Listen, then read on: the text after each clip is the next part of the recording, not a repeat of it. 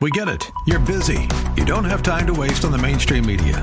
That's why Salem News Channel is here. We have hosts worth watching, actually discussing the topics that matter. Andrew Wilkow, Dinesh D'Souza, Brandon Tatum, and more. Open debate and free speech you won't find anywhere else.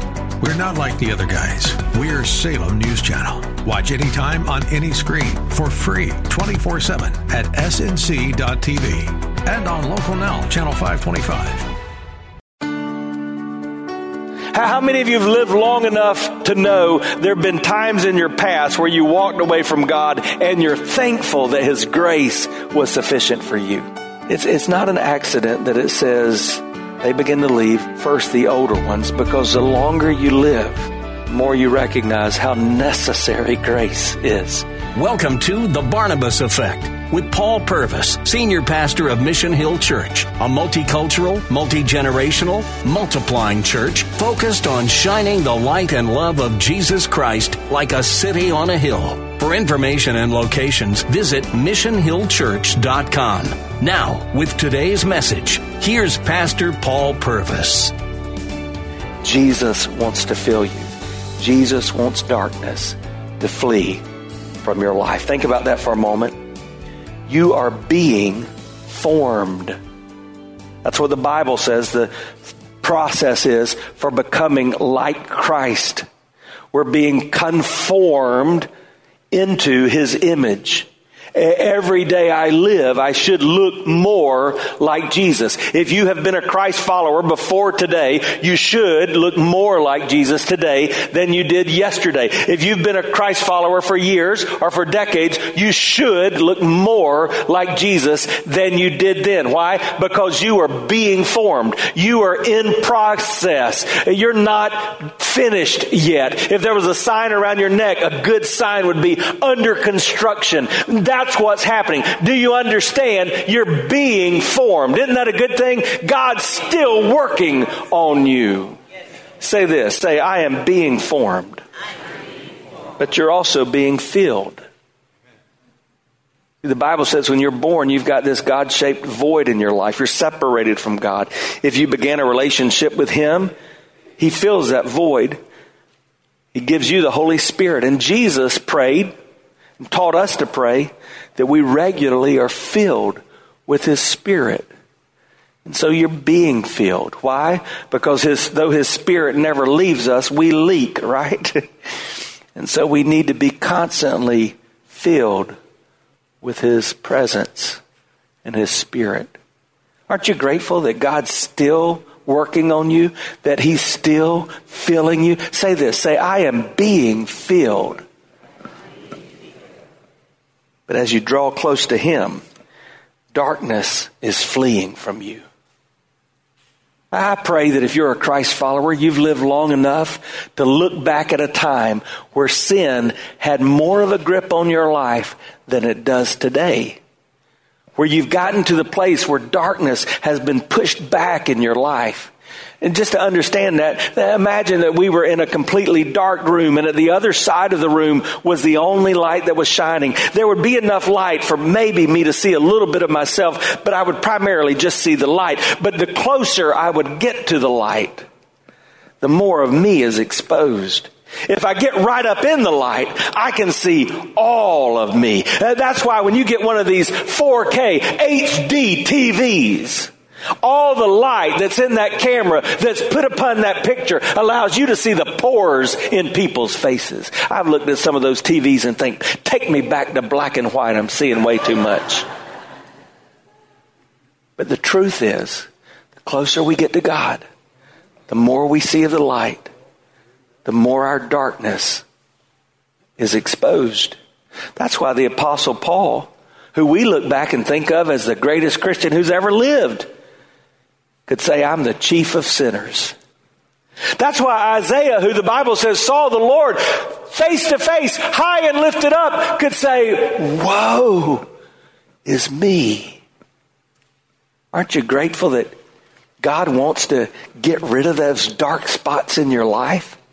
Aren't you thankful that God's still working on you and that darkness is fleeing? Say this with me. Say, darkness is fleeing. Now let's see if we can illustrate this with the actions of Jesus. Let's go back to the first part of John chapter 8. Because I believe this story took place, whether or not it took place right here in this context. But it makes sense that it could have taken place in this context. It says early in the morning, he, that's Jesus, came again to the temple, and all the people came to him, and he sat down and taught them. And the scribes and Pharisees brought a woman who had been caught in adultery, placing her in the midst. Now, some of your translations say right there, caught in the act of adultery. Do I need to explain that? I mean, this is a graphic scenario. What in the world were these jokers doing out going looking in people's bedrooms? I don't know. But she was caught in the act of adultery. That raises some questions, doesn't it? Like, uh, where's the dude? Where's the man? And we see something here that Jesus is going to address. There's been a problem throughout history. There's always been a movement to push the woman aside. And we still struggle with that today. And make no mistake, as you read the scriptures, Jesus is always leveling the playing field. He's always saying, in Christ, there is no Jew nor Greek, there is no male nor female. So you got this scenario where they've exposed this woman, which also reminds me that there really are no secret sins. We talk about the sovereignty of God, and I, I, say this phrase often. Has it ever occurred to you that nothing ever occurs to God? He never has aha moments. He knows everything. So guess what? He knew about this woman's affair before they brought her before him. The same is true of your secret sins, those things that you think no one knows but you. He knows. He knows the darkest spots in your soul. So what happened? It says in verse 4 they said to him, Teacher, this woman's been caught in the act of adultery. Now, in the law of Moses, it's commanded to stone such women. What do you say? We see their motive clearly, right? If you hang around someone long enough, you see their motive. This wasn't about the woman. They weren't wanting her to be holy. They certainly wanted, weren't wanting grace for her. They were wanting to catch Jesus.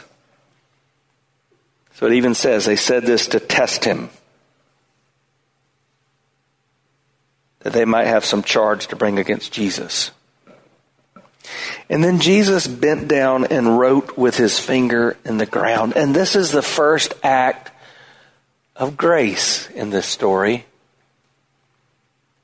And I think it's essential that you understand if you are going to be formed into the image of Christ, if, if you are going to be filled with His presence, if darkness is going to flee you, you will become more and more a person of grace.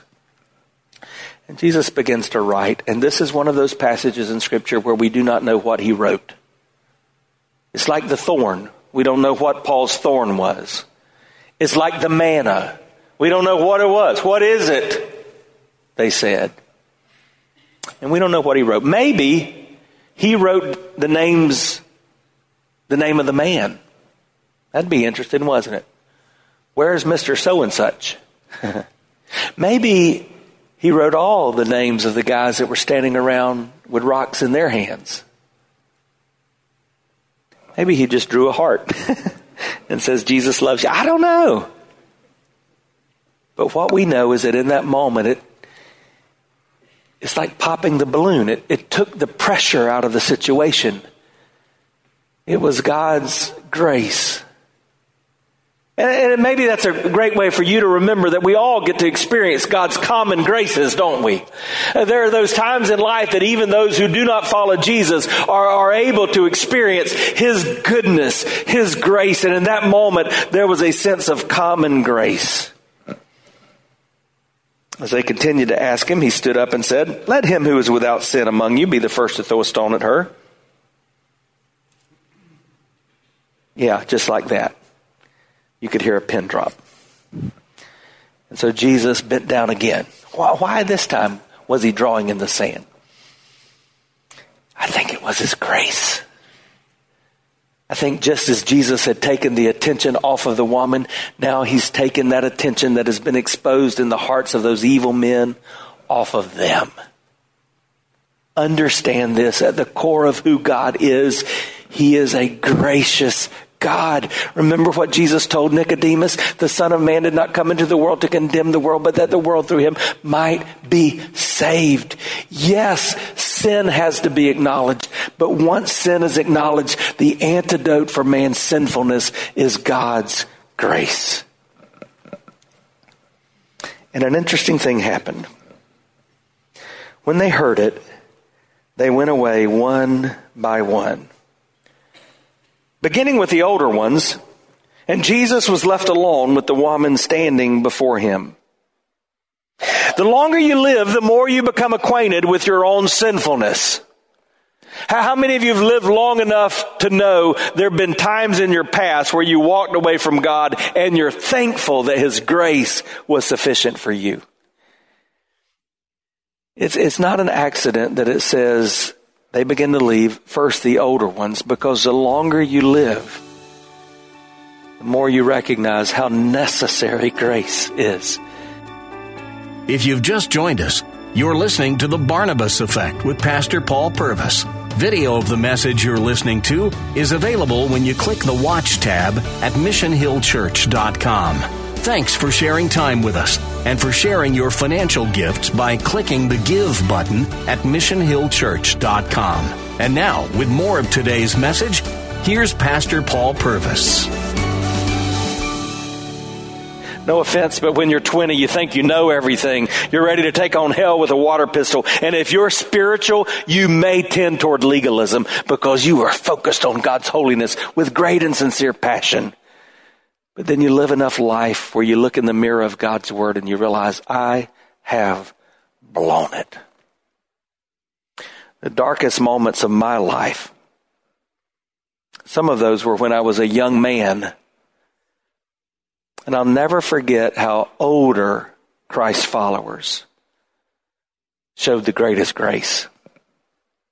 People my age, they were quick to condemn. They were still holding the stones.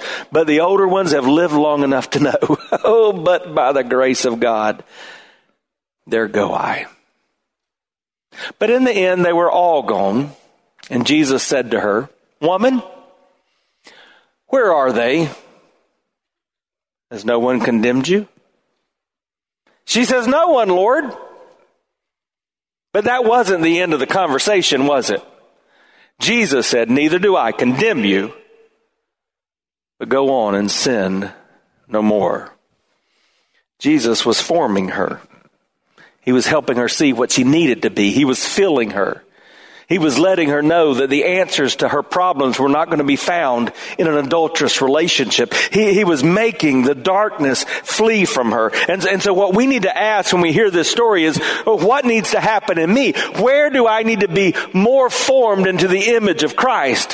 When we look at the Christ of scripture and we look at your life, where are the discrepancies? Where do you need to be formed to be made more like Him? Where do you need to be filled? What are those areas in your life where you're searching in the wrong places for answers? So maybe you're in a relationship or relationships that will never meet your need, or, or, you're looking to drugs or alcohol or some other substance in your body to mask the pain and self medicate, or you have some other addictive habit or hurt or hang up that's keeping you from letting Jesus be all that you need. Or maybe there's just darkness that needs to flee your life. When the spotlight of God's Word and His Holy Spirit shines on you, things are revealed that you know need to be gone. Because Jesus is the light of the world. So whether it was after this story with the woman or whether it was just after the words of Jesus where he said, I'm the light of the world, the bottom line is there's now an uproar. Because people are saying, Jesus, you can't say you're the light of the world. What are you thinking you're doing? And Jesus said, You don't know who I am. And in John 8 50, 58, he drops the mic. He throws it down. He says, Truly, truly, I say to you, before Abraham was, I am. And so now they pick up the stones, perhaps the very stones that were in their hands to be cast at that woman. And they prepare to throw them at Jesus. But he leaves. But it's just a temporary departure because he's still telling the story. Because in John chapter 9, he's going to drive his point home. The Bible says in John chapter 9 that he passed by and he saw a man who was blind from birth. The disciples following after him asked him, Rabbi or teacher, who sinned? That made this man blind? His parents or him? Jesus answered, it was not this man nor his parents, but that the work of God might be displayed in him. See, our natural tendency is when something's not right, when something goes wrong, we assume we did something to cause it, but sometimes God's at work around us and he's simply seeking to show himself in the midst of the pain. So God says, this is not about sin. This is about my glory. We have to work and do the works of him who sent us while it's day. Night is coming when no one can work. And as long as I'm in the world, I am the light of the world. Here he goes again. And then he illustrates it again. Having said these things, he spit on the ground and he made mud with the saliva. Then he anointed the man's eyes with the mud and said to him, Go wash in the pool of Siloam. When he went and washed, he came back seeing. Jesus sends him to the very pool that started the Feast of Tabernacles. And so he's ending his message the way he began. You want water that will make you never thirst again? I'm that water. You want light that will help you see what you've never seen. I'm that light. Jesus was saying to the blind man the same thing he was saying to the woman caught in adultery, the same thing he was saying to the men who attempted to stone her and then him, the same thing he's saying to you and to me. He's saying, I want to form you. I want to fill you. I want to make darkness flee from you, but you must look to me. Turn your eyes upon Jesus, the song says. Look full in the light of his face. I want you to think about the difference light can make. I think for that woman caught in adultery, she understood light can bring comfort. In your darkest moments, when you feel hopeless and hurt, you feel like there's no way out, know this, the light can bring comfort. The same light that comforts a little child. You know how a child cries out, Mommy, Daddy, I'm afraid of the dark. And an amazing little night light can change everything. A little bit of God's light can change everything and give you the comfort you need on this earth. Light can bring comfort, but light, like it did for the blind man, can also bring clarity. Helps you see where to go. You're uncertain about your future. Darkness has become oppression. Like in the plagues in Exodus, you can feel the darkness and you don't know what to do. Let the light of Jesus bring clarity in your life. When we received our little girl adopted into our family, we were told by the doctors that the blindness that she was born with was so severe that she could not even see light and dark. And then one night, a strange thing happened. As we turned off the light in her room, she responded. Something had changed. We then instantly went into scientist mode. we began to get flashlights. We began to flip on and off the lights because surely we're mistaken. Surely she can't see the light. The doctors told us she can't. It didn't take long for us to realize she can tell when the lights are on and when the lights are off. Now that's important to us for a couple of reasons. We're t- still told by the doctors that she will never see unless it were an equal miracle to this of God. But it's comforting for us to know that she's not in total darkness. And we believe it gives her some level of clarity because in our house that is filled with not only five children, but four pets, two cats, two dogs, two parents who are constantly pulling their hair out, It's often cluttered and filled with chaos. She finds her way around without bumping into stuff better than we do with all of our sight. I think that little bit of light may give great clarity, and I think that can happen in your life too. The light of Jesus can guide you just as he did the children in wilderness by a pillar in the day and a cloud of fire by night. But light also brings change. Whether it was the woman caught in adultery or the man born in blindness, there was change. The light of the world changes everything. And there, there's probably no better example of that in Scripture than my namesake. At least his new name is my namesake. His old name was Saul. He was a persecutor of Christians, and Acts chapter 9 tells us that he spent his life persecuting Christ followers. And that's what he was doing in Acts chapter 9 when he was on his way to a city called Damascus in Syria. And the Bible says that he was driven to his knees by a blinding light. And in that moment, he met the risen Christ. Saul would get up from his knees, his name would be changed to Paul, and he would become the greatest missionary the church has ever known. It's because of how God used him, the Holy Spirit's presence in his life, that the message of the gospel would go into different parts of Europe and ultimately, as it's going even today around the world, from his touch. Because when a person encounters the light of the world, it changes everything.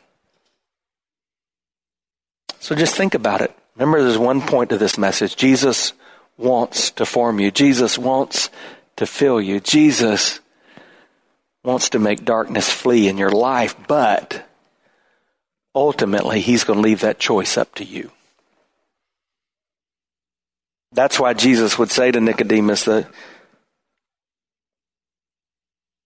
the light's come into the world and many won't receive it because they'd prefer to stay in darkness. Heard about this pilot.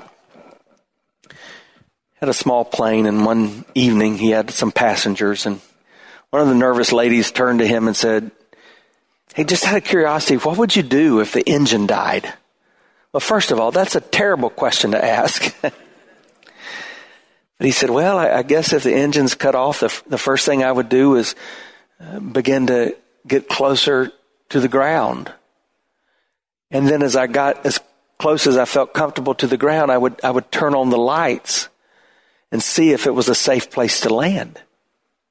That did not satisfy her. And she said, well, what would you do if it was not a safe place to land? What, what would you do if you didn't like what you saw? He said, that's simple. I'd turn off the lights. 25 years in ministry. And I've seen that far too often. When the light of the world exposes darkness, too often people choose darkness. They just turn off the light and live their way. My prayer is that that won't be the case for you, that you'll ask that question Jesus, what do you need to form in me? Jesus, what do you need to fill me with today? Jesus, where does darkness need to flee my life? In John 12, 46, Jesus would say, I have come into the world as light so that whoever believes in me may not remain in darkness. May we not remain in darkness and may his light not only shine in us, but through us so that we become the light of the world. You've been listening to The Barnabas Effect with Pastor Paul Purvis, an outreach of Mission Hill Church. If you're looking for answers to difficult questions or searching for a church home, you're invited to any of the three locations in Temple Terrace and Tampa. Details and directions at missionhillchurch.com. The Barnabas Effect is here to provide listeners like you with biblical truth and spiritual encouragement. But it can't be done without your financial support. Go to missionhillchurch.com and click on the Give tab. Your financial support helps us reach those seeking truth about God and themselves. Thank you for giving at missionhillchurch.com. Weekdays at 9 a.m. Be encouraged by The Barnabas Effect with Pastor Paul Purvis on Faith Talk, AM 570 and 910.